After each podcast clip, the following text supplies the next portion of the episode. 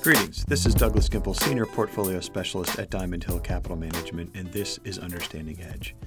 Joining me today is Chris Bingaman, Portfolio Manager on the Long Short Strategy, who works alongside co portfolio manager Jason Downey and assistant portfolio managers Nate Palmer and Chuck Bath.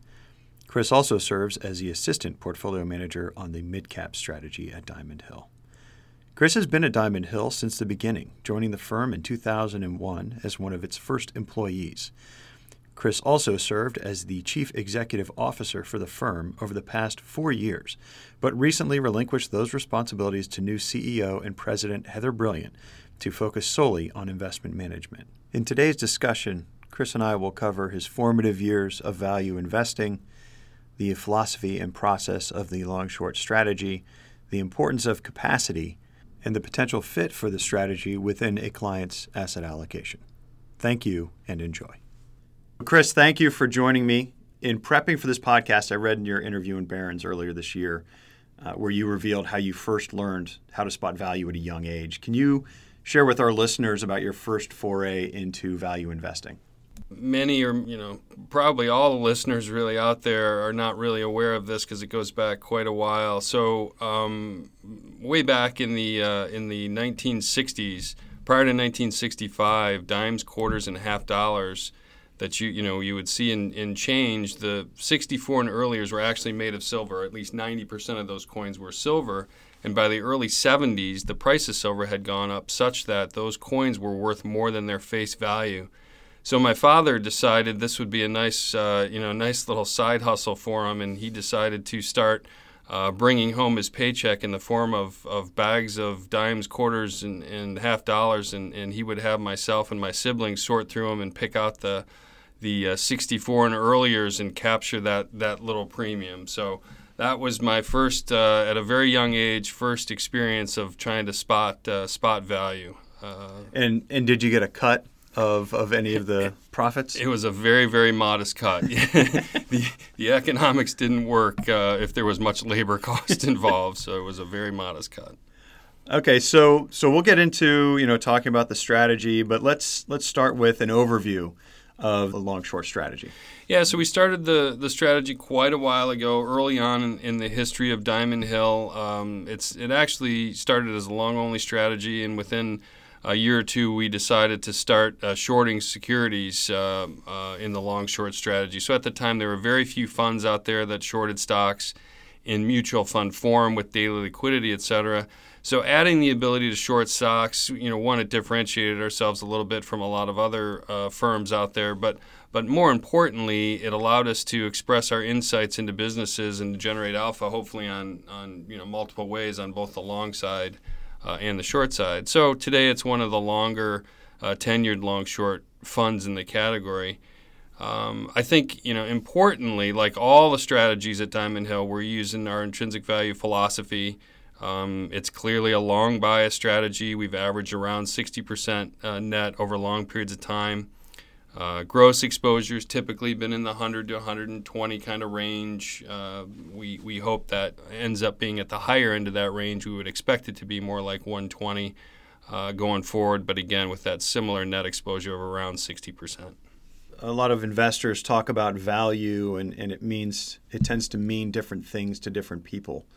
Um, one of the things about Diamond Hill is that the, the thoughts around value and intrinsic value permeates through everything that we do. So, uh, can you expand on Diamond Hill's approach to intrinsic value investing?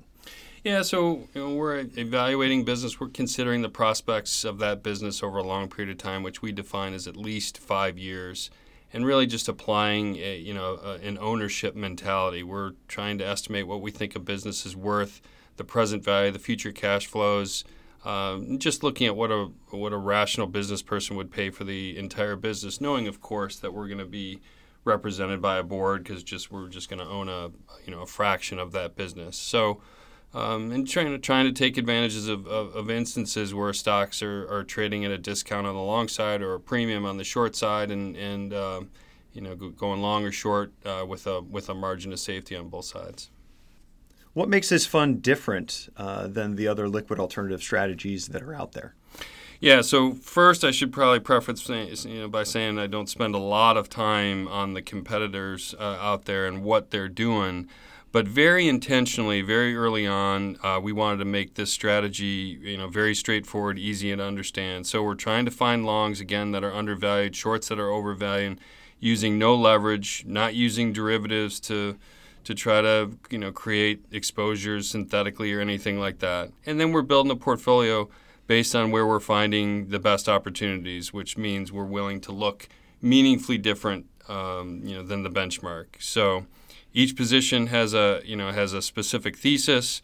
Uh, again, valuing businesses, trying to find these instances where we think uh, you know business is, is mispriced in the marketplace, and capture that uh, with a margin of safety.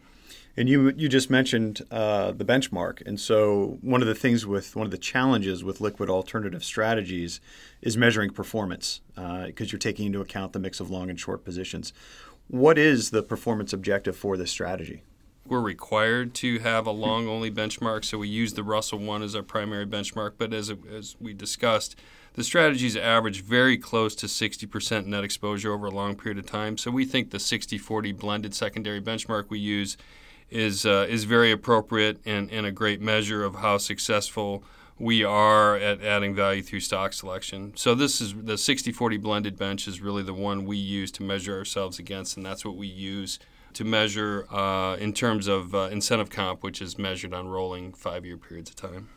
One of the things that we talk about at Diamond Hill with clients uh, is the importance of capacity discipline and how it can protect investors in a fund. And, and this fund uh, was closed, um, it's reopened. So, you know, maybe talk a little bit about the capacity of the fund and the thought process around the, the closing and then reopening.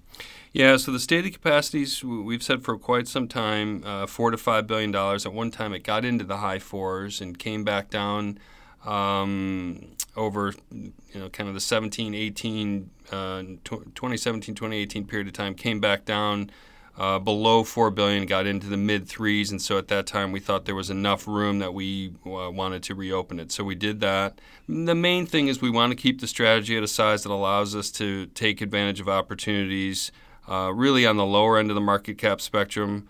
Uh, on both sides. And so on the long side, you know, we're, we're, mindful of the position relative, of course, to you know the company's total shares available, float, and so forth. And on the short side, uh, we're always cognizant of the level of short interest, the ability to borrow shares, the cost to borrow those shares, uh, et cetera. So, all of those things uh, make it um, such that, that we are comfortable in this four to five billion dollar range. Wouldn't want to get much above that.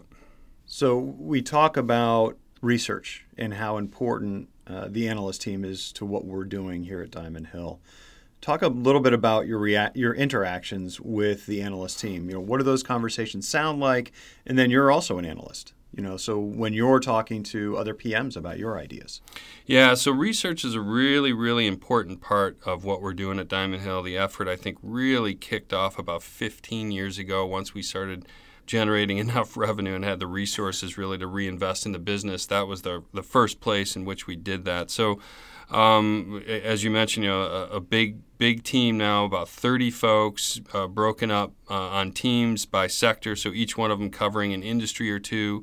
And the idea is that they're just able to be very, very narrow, very deep. And as I mentioned, you know, starting 15 years ago, we we have some folks that have been with us for quite some time now, and and, and they know, therefore, those those industries and those companies very, very well. So we're having very very frequent communication. You know, myself and the rest of the the uh, the strategy team, very frequent communication with uh, analysts on various uh, ideas on both sides, of course, long and short. Um, you know, there's a little bit of a back and forth, but I think the team in general is, is generating uh, the the majority of the ideas. Once in a while, we'll have something that we think of, and we'll go to the team and ask them to uh, check it out, look into it. But generally speaking, it's it's very nice uh, to have a big team and for that team to be able to go very very deep with the ideas. And to provide some color for the listeners, you know, I sit out on the trading floor um, with the fixed income team and with the equity traders, and we have a stand up meeting every day at 10 o'clock, and the meeting can be you know 30 seconds it can be 15 minutes where we're talking about what's going on in the marketplace and earnings season definitely is much busier uh, and then you know people sp- spin out into their separate teams, and you know they have the informal conversations every day. So that's just to to give listeners a little more understanding of what what some of the ad hoc conversations are that go on. So the equity market is is huge. Um, you know, what are you looking for when you're considering investment ideas? And does the process differ when you're considering a long position versus a short position? Yeah, so on both sides, for sure, we're looking for businesses that we think we understand. We have a decent grasp of the fundamentals. We can estimate cash flows within at least a reasonable range of outcomes, things like that. So on the long side, you know, the, the resilience of a business, the competitive position, uh, barriers to entry, moats, if you will, uh, things like that are, are extremely important considerations. And you know, conversely, on the short side, we're looking for, for really a lack of, of those things, um, along with you know maybe a little bit more sensitivity to financial leverage, operating leverage, businesses that may be sort of secularly uh, challenged, uh, things like that uh, on the short side. So um, again, uh, pretty much looking at things the same way and trying to find, you know, discounts, premiums, margins of safeties as, as we've discussed on both sides. So, Chris, how does the, the concentration of the long short strategy, you're looking at 40 to 60 long positions and you know anywhere from 25 to 45 short positions, how does that concentration impact how you think about position sizing? Yeah, so again, that four to five billion we think is, is, the right sort of level of capacity for us, and we're just below the low end of that right now. Uh, both sides of the portfolio, the position size is really a function of the discount or the premium uh, to our estimate of intrinsic value and the level of conviction we have uh, in the position. So, largest positions, as you would expect, tend to be trading at wider discounts to our estimates of fair value, and, and conversely, the opposite um, on the short side. So currently, the average position size on the long side is around 1.8. On the short side, it's around 0.7, which again is consistent. You know, if you think about having roughly 50 longs at 1.8, that's about 90% gross uh, long and 40 shorts. You know, you get close to 30% gross short. Again, you total that's 120 gross, 60 net. So that's just a way to think about sort of in terms of averages and kind of that baseline uh, uh, level of exposure on the gross and net side. The strategy uh, is one of the first strategies that we had here at Diamond Hill. Uh, as you mentioned earlier, it's been around almost uh, 20 years, so a lot of things have happened over those 20 years. Have you refined the process over time as the markets have changed and shifted? Yeah, I would say the main refinement, really, from my perspective, is a bit more sensitivity to fundamentals and maybe a little bit less focus on valuation. You know, you're always thinking about both of those things you can't really completely separate them, but again, a bit more sensitivity on fundamentals and, and away from valuation over time. Uh, we, we've done some uh, some work in looking backwards and, and, and um, trying to figure out where we've had success and made mistakes.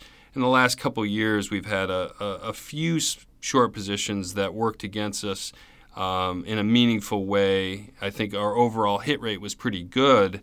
Uh, and more often than not, we had shorts that were underperforming the market while we had them in the in the uh, in the strategy. Uh, but a few of them really hurt us, and so I think the mistake there was really just complacency around fundamentals and and thinking too much about valuation, and, and really we kind of refer to them as fundamental traps, you know, as opposed to a value trap where you, we're taking comfort in the valuation, but the fundamentals just continue to come in uh, stronger than we anticipated. So we're we're trying to be very very aware of that and uh, react to those uh, a little bit more quickly if the if the fundamentals aren't developing the way we expected them to. So, what type of uh, environments do you think the strategy does well in and, and will do poorly in?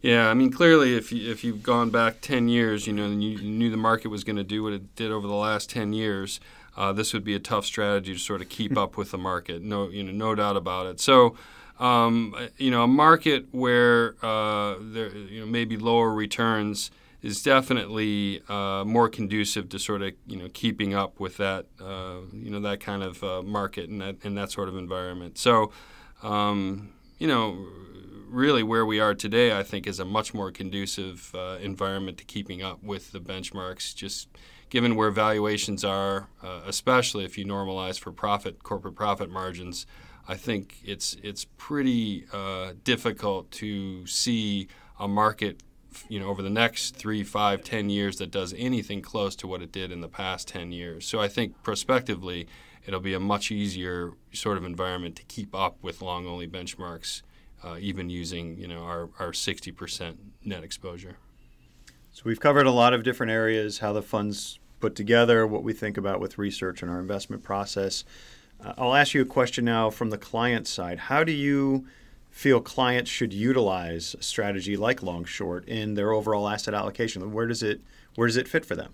Yeah, I, and I think we hear from advisors and, and people think about it, you know, different ways. Uh, you know, so it's it's tough really to, to pinpoint how different folks use it out there. But clearly, uh, folks who have a little bit more sensitivity to volatility, especially downside volatility, uh, I think would be candidates to, to use this uh, in their in their asset allocation. Again, I think uh, we just got through a tough period of time uh, to keep up with long only benchmarks, but I think prospectively uh, things will look quite a bit different. So it seems like it could be a, a strategy that's well suited for a number of different clients out there.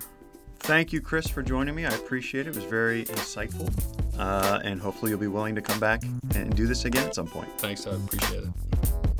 This material is for informational purposes and is prepared by Diamond Hill Capital Management. The opinions expressed are as of the date of publication and are subject to change. These opinions are not intended to be a forecast of future events, a guarantee of future results, or investment advice. Reliance upon this information is at the sole discretion of the listener. Investing involves risk, including the possible loss of principal.